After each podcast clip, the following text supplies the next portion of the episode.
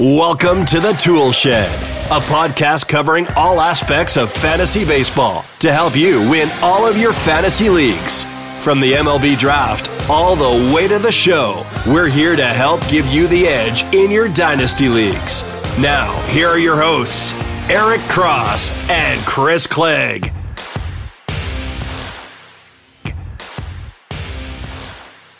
Welcome into episode 189 of the Tool Shed with Clegg and Cross, powered by the Blue Wire Podcast Network.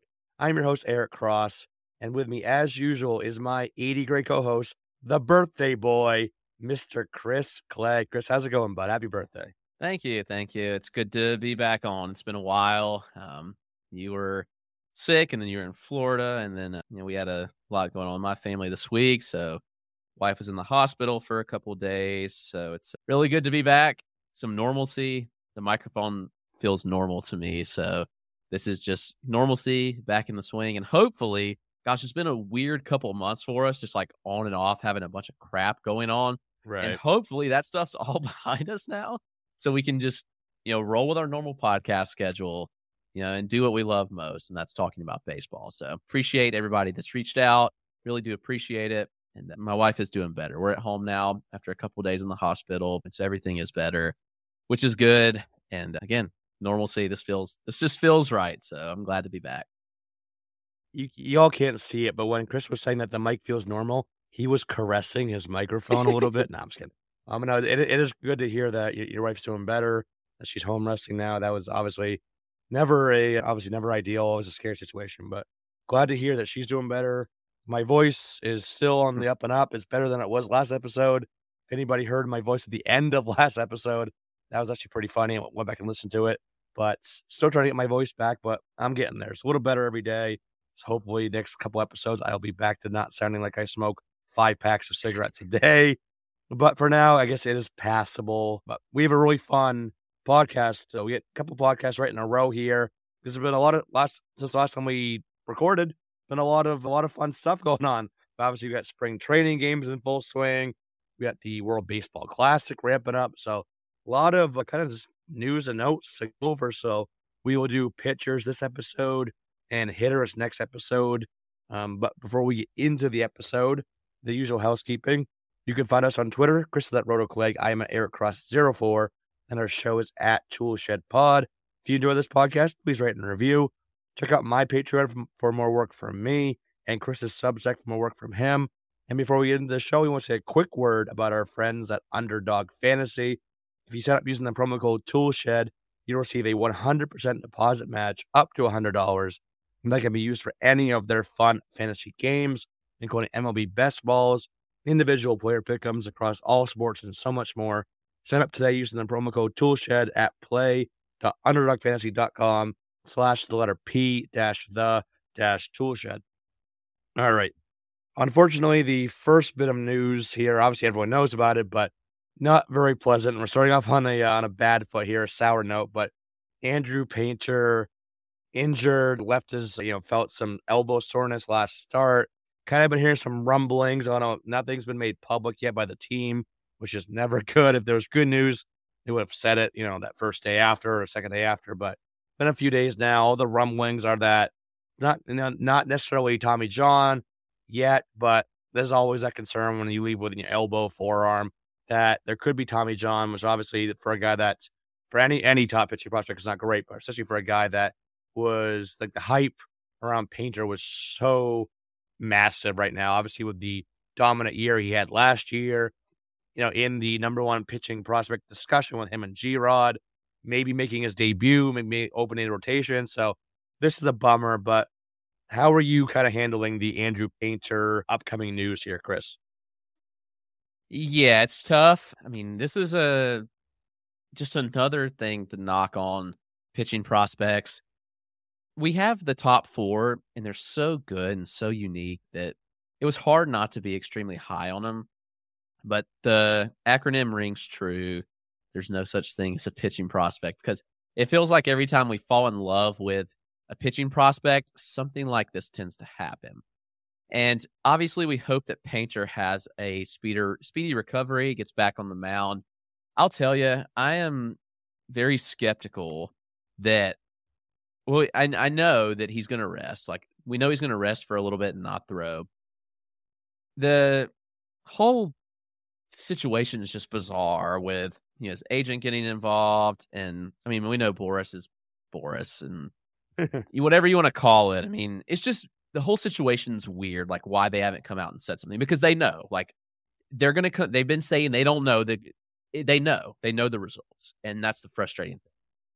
But my fear is that best case he doesn't throw until or he doesn't pitch in game until like mid June or July, like because he's got to have ramp up time after resting too. So like he may not throw in game until mid June or July. Then if he has another setback, like we're talking about more and more time. And if he does need surgery, then with all this delayed, he ends up missing all of next year too, which is the really concerning aspect that uh, we could potentially lose Andrew Painter for 2023 and 2024 if the worst case happens. So if that is the case, then his dynasty value tanks. Like obviously there's a lot still up in the air right now. So you may still be able to trade him. And honestly, I might entertain it, which sucks. Like I really do like Painter.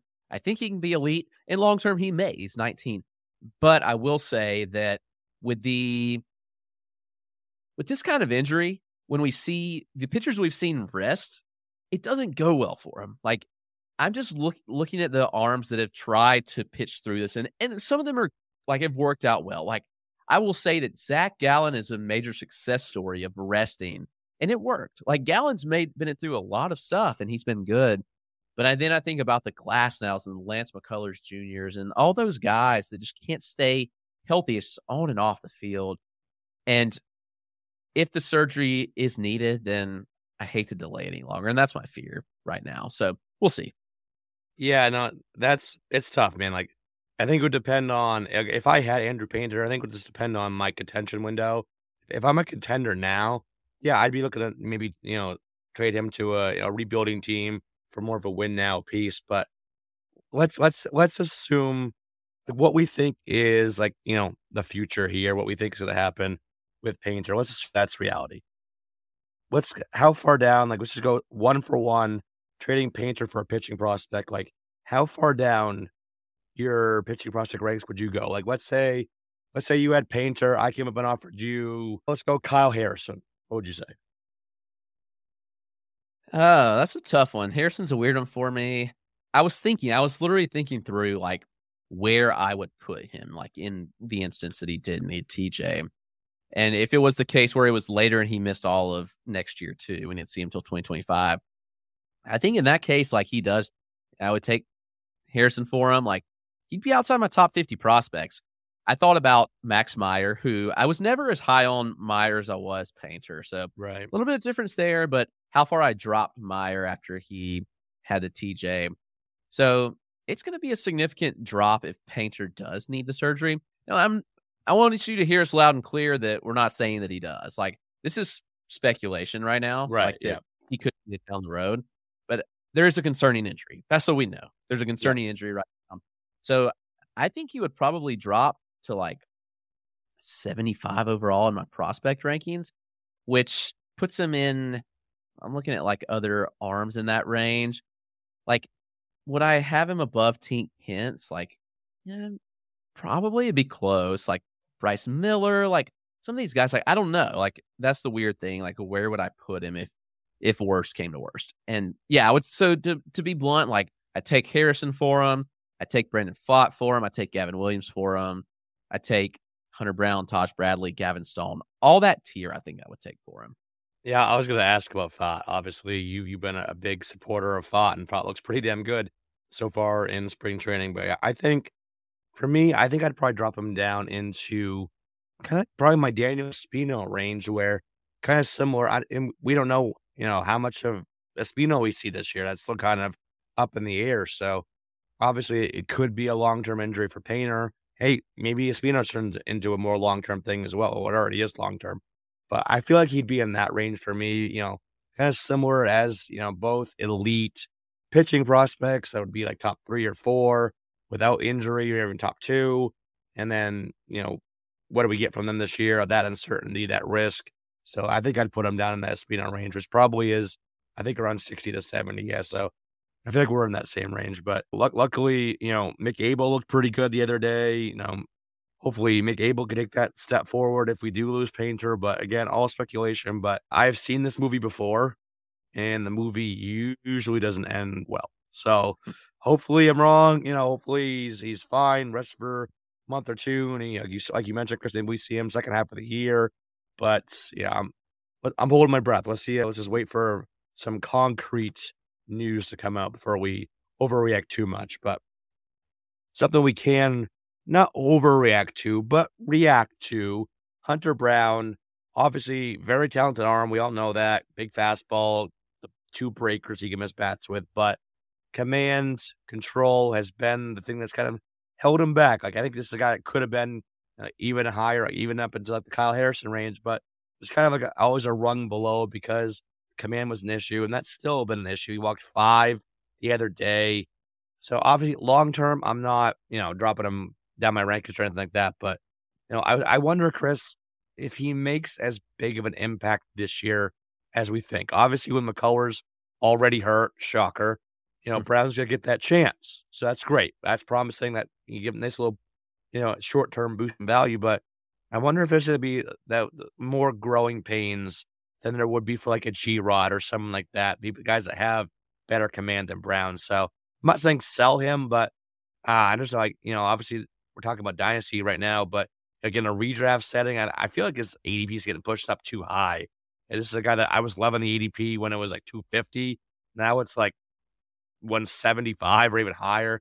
And I think the value is getting pushed a bit too high. There's still some still some kinks to work out. Yeah, I agree. He's struggled to find the strikes on at all, and that's pretty concerning to me. Mm. And that's a big part of the game. I think we underrate that. Like stuff's really good, but if he's going to walk too many guys, then like that's an that's a major issue in itself.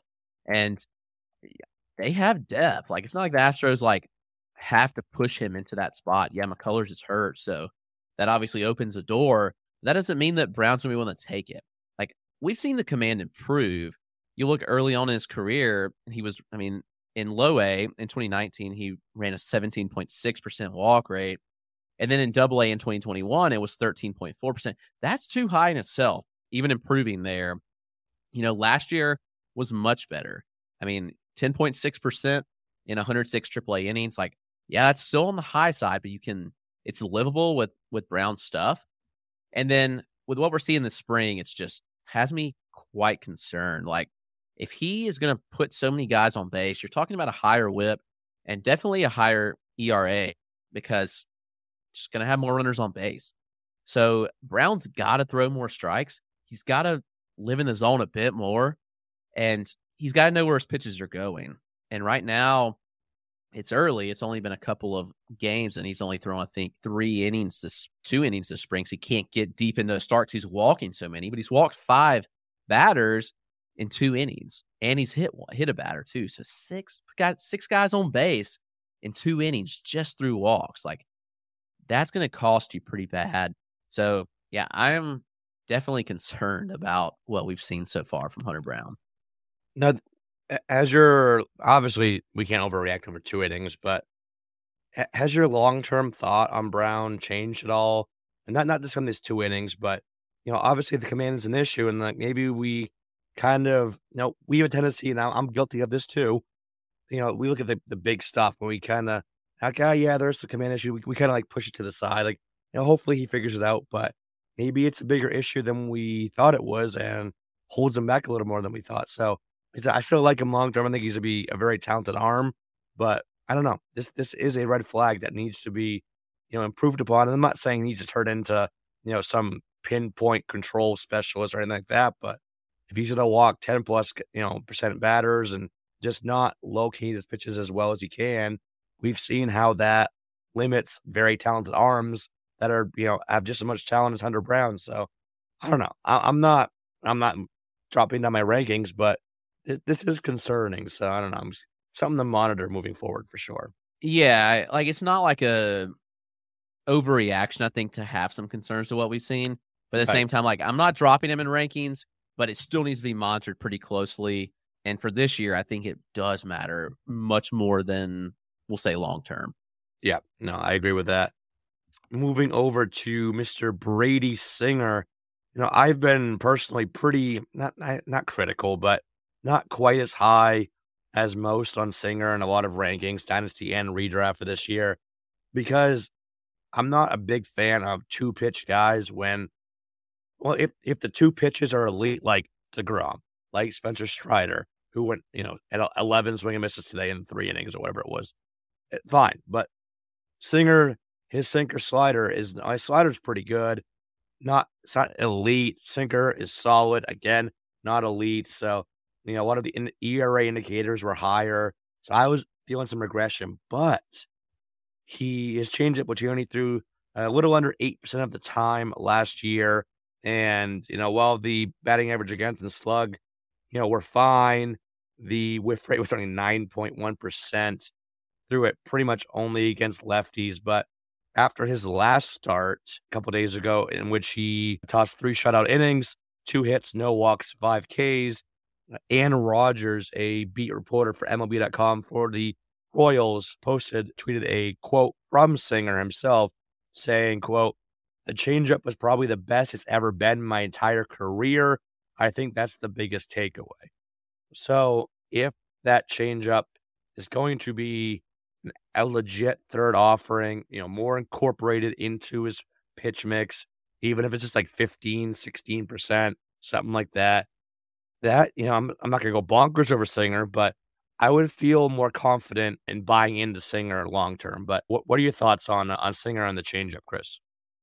Yeah, I mean, I think that's pretty crucial to his success. And you look and, like I said, pretty much two pitches between the sinker and the slider. Sinker's obviously not a bat missing pitch. There were some good quotes from him after that start. And I'm not going to lie, I'm a bit intrigued. And I have been. Like, I really uh, liked and bought into what Singer did last year. And if he throws that changeup, just we'll say 20% of the time, then that's just a huge thing for him. And I personally think that he can be a really solid high floor arm. He may not, he's probably never going to be like an ace caliber pitcher, but I think it's a good ratio kind of anchor that you can have in your rotation, especially for fantasy purposes. He's also made some tweaks to his sinker. He's really adjusted the release point a bit. And so it's getting less drop and a little bit more ride. So I'd watch that a bit pretty closely but I am intrigued by the changes that he's made. And I do think that it could be pretty useful. Yeah, I said if he can get that third offering, like I said, he threw it last year. It wasn't effective. It was seldom used. Like if he, I said, double that usage rate, it, it doesn't have to be a weapon. Just be a serviceable third offering to offset the sinker slider and I think he could. I'm not. I don't. I still don't think he's gonna take another step forward. But maybe he just settles in as like a you know mid three ERA guy, 24, 25 percent K rate. It's like a pretty solid arm. I think he can maintain what we saw last year.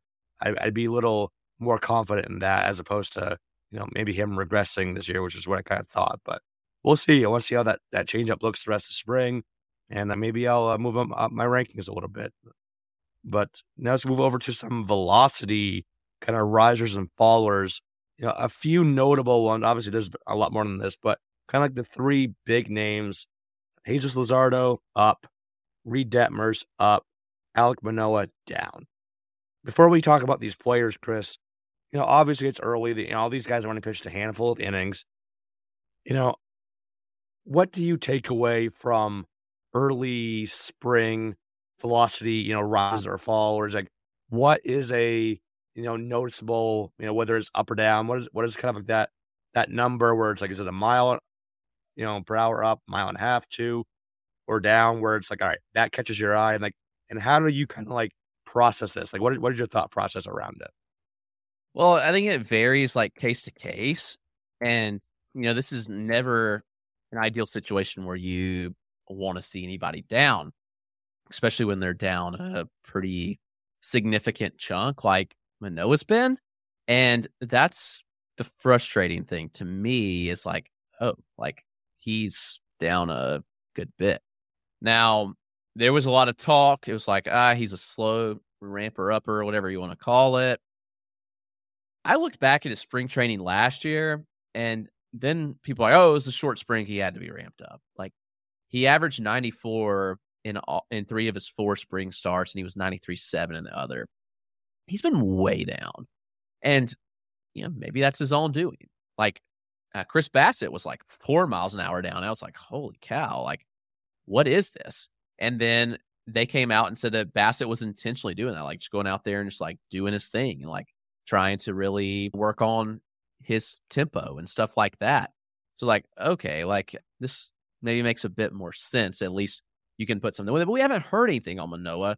So it's like, oh, like I'd like to at least know something. And we haven't really gotten that. So I, I don't know what to do with Manoah. The guys that are up, I think you have to question sometimes, well, is it just a small sample type thing or what is it exactly? But I'd say regardless, even if they're doing it in two inning stints, like you can look and see like where a pitcher topped out last year. And if that's higher, then that's obviously encouraging. But I'm encouraged by any velocity gainer. I wish there was a better way to track it. Like I'm actually in the process right now of trying to pull like all of the data from that's on Savant and then like, you know, compare it to last year. I don't I don't have that complete stuff a lot of lookups and I have to do all the pitch types and all that stuff. But regardless, I am pretty intrigued by those guys that are up. Like especially Detmers. Like I think Detmers and another one, Patrick Sandoval, which I'm both of those guys I'm very intrigued by. Yeah, it was Sandoval kind of um, flew under the radar a little bit. He had a very strong second half of last season. Kind of you you look at the overall stat line, you'd be like, oh wow, that was a pretty pretty yeah. good season. So and and Reid Detmers, you know, a couple a couple of angels here. You know, Reid Detmers, what was he sitting? What was his velocity last year? As I pulled that up, it was no, where was 93.2. So seeing him, that's, you know, that's okay velocity, but I think if you could see him, you know, get 94, 95 consistently this year, along with, with that slider that he has, you know, good curveball as well. I, I don't know how high I'd, I'd push Detmers up, but that would definitely be very encouraging. You know, Luzardo up as well, but a mile and a half on, on his sinker, is a curveball, eh, no, no sinker, changeup, and four seamer. So, you know, again, I, I don't over. I try not to overreact because, like you mentioned, you know, it's just a you know couple, couple innings early on in spring, but it's something that I definitely keep my. I'm gonna watch clo- more closely, like Detmer's next start, Luzardo's next start. Let's see where it's at there. See where it's at. You know, six days after that. So just something to kind of like monitor and you know don't overreact to these things unless it's like you mentioned like I forget who it was, but we've talked about a lot of and tweeted about a lot of you know velocity gains and followers. But like I tweeted about someone a few days ago where it was like their average fastball velocity was higher than their max last year. So like that is definitely hmm, yeah. That was I forget who that was. I wish I remember who. There was so many of them. I can't remember which one that was, but like that is noticeable. Like, all right, they they top out at let's say ninety four point three, and their average was ninety four point six. Like all right, you know, obviously that's not a fluke thing. That's not a, you know, short stint thing. It's definitely noticeable. So yeah, definitely something something to keep an eye on. But yeah, Detmer, Sandoval, Luzardo, Manoah being down. And the thing with Manoah too, it's not like this was his first start. No. His velocity was higher. It, his, his velo was down a little bit. It was like half mile an hour, 0.7, stuff like that in his first outing. And then it went down further in the second one. So again, it could be by design. Hard to say, but we're just going off what we see. And I fact it went down further in the second start to all around two ish and one and a half to two miles an hour on all of his offerings. That is concerning to me. So we'll see. But again, it's just something to to really just monitor moving forward here. But going over to some positive stuff here with Kodai Senga debuting, and I would have been at that start but I had the LABR mixed auction was of it, which was an absolute blast. But yeah, missed out on that, even though I saw you know Jordan Walker the previous two days go bonkers, which we'll talk about next episode. But you know, Senga kind of I don't. He, he came as advertised. What was your uh, kind of your first thoughts on Kodai Senga, Chris? Well, I do think there was definitely some nerves involved. We're talking about a very hyped prospect coming over, and there's so many expectations. And Mets fans are have high expectations. Like they were are going to be expecting a lot out of him. There was like I heard there was like three, four hundred people just surrounding the bullpen trying to see his bullpen session before. And you can imagine like how well somebody wants to perform when it's their first, you know, big league, I wouldn't say big league, but stateside start. And there was a mixed bag. I thought there was some good. I mean, the good was that his fastball velo was there. I mean, topped out near 99, averaged 97, like good spin, a lot of good things on the the fastball, 30% CSW. That's excellent on four seam.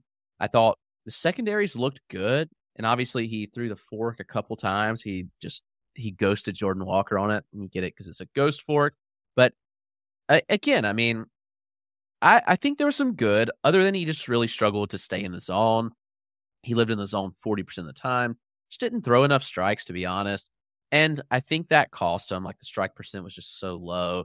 So if this is fixable, like I'm not making any judgment calls on Senga like right away because I do think there's a lot of nerves. And I think that there's things that he can work on improve and he may look completely different at next time out. So I ultimately really like Senga and you know, I'm I think it's based on what your expectations were. Some people were just like crazy high expectations, but like I've always thought he was like a SP3 type, and I think he's gonna be a solid SP3 type at that. So, like, if that's what you're believing, then then he's okay. Like, he's gonna be fine. So, I don't know. It's all about the way you look at it, and yep. it's different for everybody. One thing, I mean, one thing that has me a little bit encouraged is the fact that like where he landed, like with the Mets, and for two reasons. A, all the veteran arms they have there, obviously led by you know Max Scherzer, Justin Verlander, also, again, you know, Carlos Carrasco. Who's the other one there? Jose Quintana. So all the veteran arms on that staff kind of kind of help him, you know, learn the you know ins and outs of being a major league pitcher. Obviously, he's a professional already in Japan, but and then also the fact that he has uh, you know at least Verlander and Scherzer, he has to come over and be the man right away. He can be he can be a mid rotation guy. Like there's I think there's not a ton of pressure on him right now. So I, I like the stuff like the ghost fork. He he got uh, Jordan Walker swinging on that. It was absolutely beautiful. The bottom just falls out. You know, I think it was fine. Like I was, you know, fairly impressed. Obviously, there's still some tinkering, some adjustments to be made, but you know, I think he kind of came as advertised, and you know, nothing that you know deters me or you know or wowed me. But he's a, he's a talented arm. I'm not going hog wild on him, but yeah, I think he's gonna be a guy that's you know top 40, top 50 ish pitcher and a very good, you know, SP3, SP4 for your fantasy team. So, yeah, I came away, know, fairly, fairly impressed with that start. Another person I've been pretty impressed with through his two outings so far, Trevor Rogers. Five innings, no runs, six strikeouts, you know, kind of looking like, you know, 2021 Rogers. And, you know, I don't know if that fully comes back, but I think for on the pitching side of things, Rogers is, is one of the best dynasty buys right now because like that season wasn't a fluke. You know, whether that was the best we'll see, I don't know, but that wasn't a fluke. Very talented arm. Obviously, there was some off the field, you know, personal issues, you know, some with his, family and whatnot that were, you know, obviously, you know, as we all know, we have families here. We they could take a toll on anybody mentally, especially when you're trying to perform at a super high level as a professional athlete, as a major league pitcher. So I don't blame him for having some some struggles. So I am definitely still very much in on Rogers. I'm not saying he's gonna be a top 25 arm again, but definitely better than what he showed last year. And I'm looking to buy him in every dynasty league I'm in right now.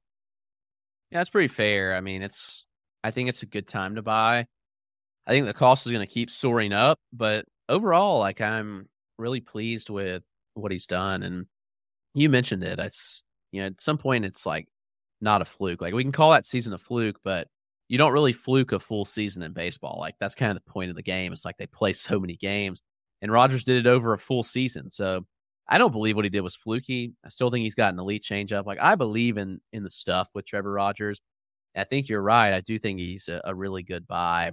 So I'm all aboard getting him if you can. It just depends on the cost in Dynasty and and certainly in redraft. I think you should draft him at his current cost because it's pretty cheap. Yeah, I think ADP is like what 230, 240, yeah. something like that. And yeah, I definitely think that his value is only going to keep going up. Like you mentioned, if he, he keeps looking good here in spring, never a couple of good outings, cost is going to go up. So I, I would recommend like right now, go. If you want him, go out and, you know, have that chat with your with your fellow league mate, whoever has Rogers in your league, because I think the value is just going to keep going up from here. All right, we set a lot of other names on the list here, kind of jumping all over the place, but let's go to some of the some the top arms here. You know, we got Shane McClanahan, Chris Sale. You know, Chris Sale was pumping 96. I don't know if that was just the hot gun. JetBlue Park has been known to have a slightly hot gun, but you know, Sale looked all right. McClanahan, two outings so far. Velo matches last year. Everything looks good there.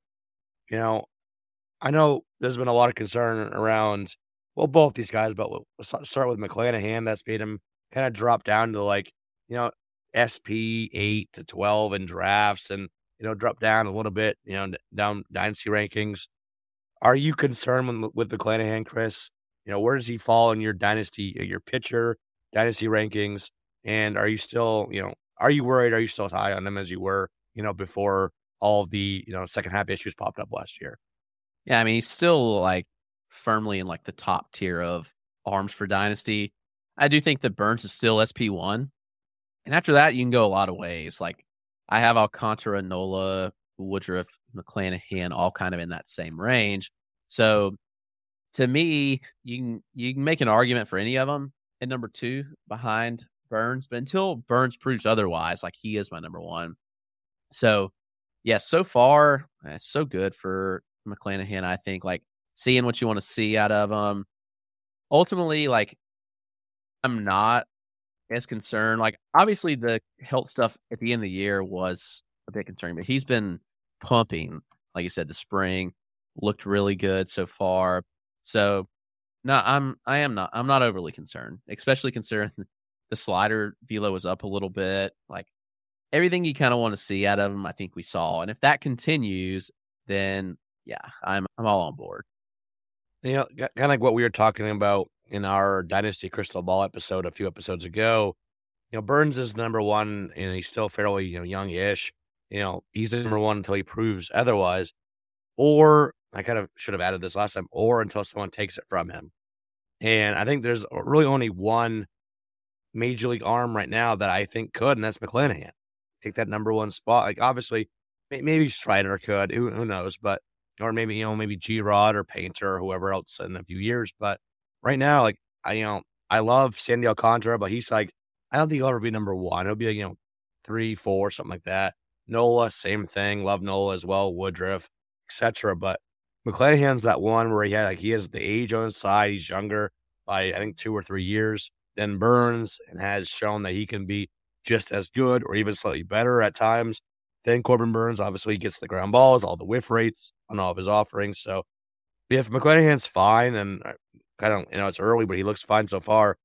If you can get him for any any discount, even if it's 98 cents on the dollar, like if you can, you know, maybe trade like a Woodruff for him or something like that. Someone I have a couple spots below my rankings, like I'm still all in on McClanahan. Like I said, this guy has all like, and he's shown it. He's can be the number one guy. He's been that number one guy at times, and to the point where I was debating moving him like kind of mid season, moving him ahead of Burnes. And I've everyone knows I love Corbin Burnes. I've been you know on the Burnes train ever since 2020. So you know that just shows how good McClanahan is, and I'm not really worried at all.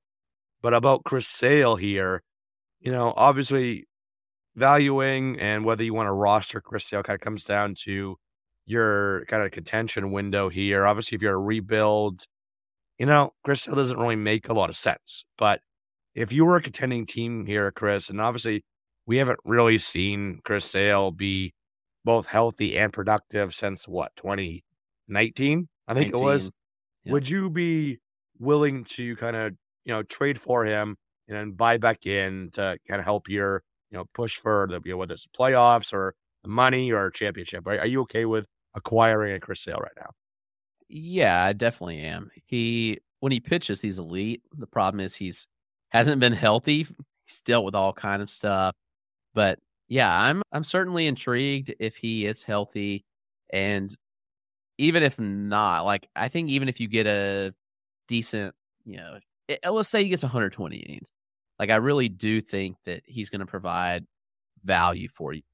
And even if you're, so I will say, like even if you're not a re or not a win now, if you're a rebuilder, if you can get him cheap, I probably would, just because if he throws the first half of the season is really good, some team's going to overpay for him at the trade deadline, which is going to create an opportunity for you to really capitalize on that and cash out. So I think he's viable for any dynasty team because I do really believe that when Sale pitches, he's a top 10 arm. Like we've seen that over and over and over again. So yeah, I am certainly in on him if, you know, regardless of whatever whatever your team build is, I would look to get him right now.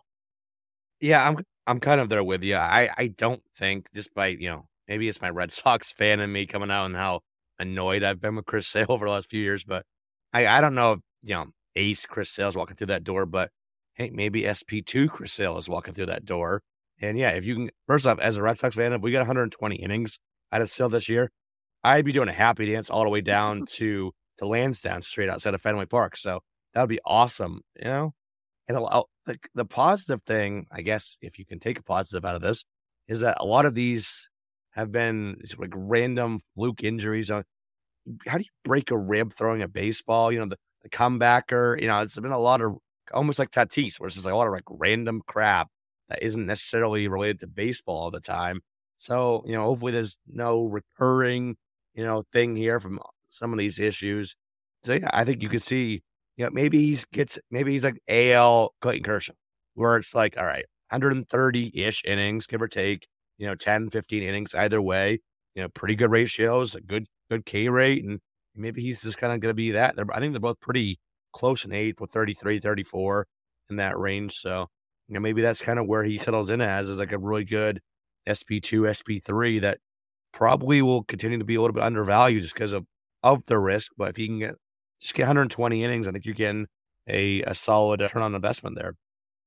I'm uh, moving over to Matt, a couple of you know, not big names that have, but some young names with some promise that just haven't looked good so far this spring. Luis Ortiz from Pittsburgh, Matt Manning from the Detroit Tigers. Let's start with with Manning, Chris. Like with him, velocity was down. The production is, you know, has not been good so far. Through two outings, three and a third innings, seven hits, five earned runs, only three strikeouts so far. This is a guy that ever since he kind of reached peak value back when he was like him and Casey Mize were like, boom, that's gonna be the next, you know, Glavine and and and Maddux. But they both kind of, you know, that was like 2019. They both have kind of tanked in value since then. Obviously, Mize being hurt now, but is Manning ever gonna be a thing? Like, I'm thinking of that. Was that from Mean Girls? That like, stop trying to make fetch happen. It's not gonna happen. that that whole gif. Is that the thing with Manning? Like, should we stop. And I've already been fading him pretty hard, but I've been holding out hope. Should we stop holding out hope? Like, is Manning ever going to be a thing, or is he just going to be another guy? I don't think he's going to be a thing. I'm pretty out on him at this point. Like, don't want anything to do with him. He sits at the bottom of the list of velo like fallers. He's he was down 3.2 miles an hour. Like that's significant. Not to mention that he drilled Justin Turner in the face. Like, yeah, that was that scary. was brutal. Yeah, you can't do that to to Justin Justin Turner, man. He's great, but I'm just pretty out on Manny at this point. Like he showed me nothing that I want to see. And that's sad. Like I've got him on several dynasty teams. And it's like you can't do nothing with him because they're deep leagues. It's not like you can cut them, but it's like you, you're not going to trade him for a, a bag of balls. But man, I'm just pretty much lost all hope on Matt Manning, which is I really hate. Like I'd love to see him and Mize become something, but I don't really see that right now. I, I wonder. I might take a bag of balls right now for for Matt Manning. I don't know. It, it's funny too. Like looking back to like 2019, I'm trying to pull up my my archived rankings here. Is uh, you know, I think a lot of these top pitching prospects, you know, that were, you know, like back then what was it, like Whitley, Pearson, Mize, Manning, a lot of them have fallen off. So, you know, it's pitching prospects are so risky, man. Like, who would you rather invest in right now, him or, or Casey Mize? Or Uh, neither? Yeah. Can I say neither? Because I would. I don't know. Yeah, I would say neither too, but you know, gun to your head, got to pick one. Who would it be? I guess Manning just because Mize is hurt. So that's the only reason I'll say that. Who knows how Mize comes back? At least Manning's pitching. May not be good, but at least he's pitching.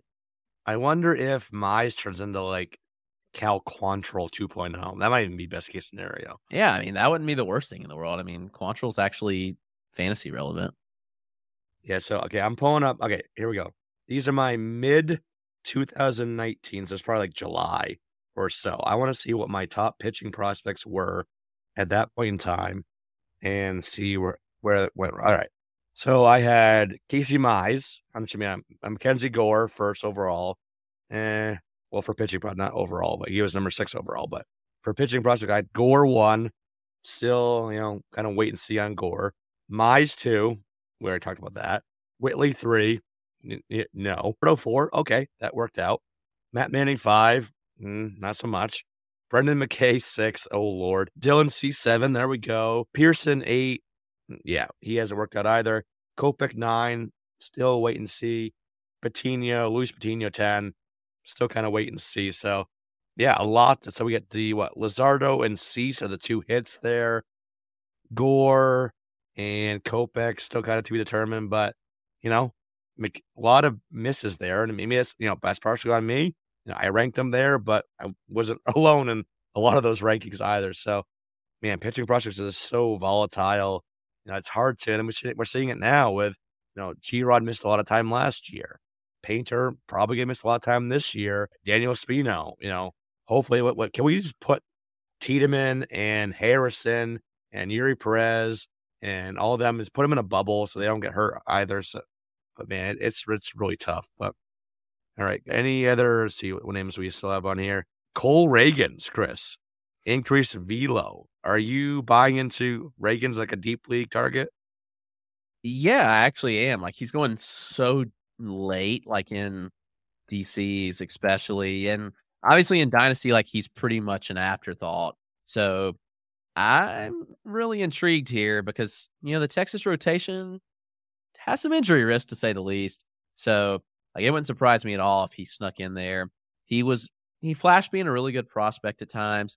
Obviously dealt with injuries, but he's come back looking really, really strong. So I think that's kind of a a sleeper pick when I look at this rotation and see that the youngest one in this rotation is Andrew Heaney. I'm sorry, Jon Gray, just a slight bit younger, but they have everyone's 31 or older. We know DeGrom can't stay healthy. Eovaldi's had his health issues. Heaney's had his health issues.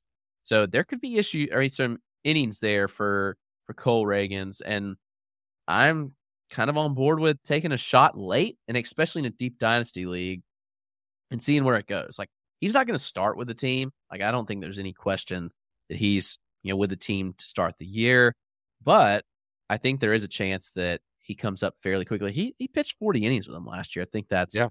pretty important to note. It wasn't great, but again, he was coming back from injury, so I'm I'm not opposed to really taking a shot and seeing where it goes because he looked really good with what I saw, and Yep. he's shown the ability to be pretty good in the past as well. Like his his minors numbers overall are pretty good. Yeah, that's I was, I was just going to mention that he has a career 29.4% strikeout rate in the minor leagues, and obviously he had a very you know putrid K rate last year. Only had 27 Ks in 40 innings, but again, he's shown that ability in the past. You know, walk rates what used to be an issue for him, like low minors was a huge issue, but upper minors he got that walk rate down a bit.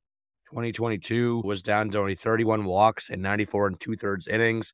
That was around 8% walk rate. So, you know, he's made some improvements from, you know, low minors to upper minors. I think he was a guy that, and he missed a lot of time too. Like he, he had a four year gap because he had, I forget if it was Tommy John or shoulder surgery. I can't remember exactly. Mhm. He had like major surgeries and then lost 2020.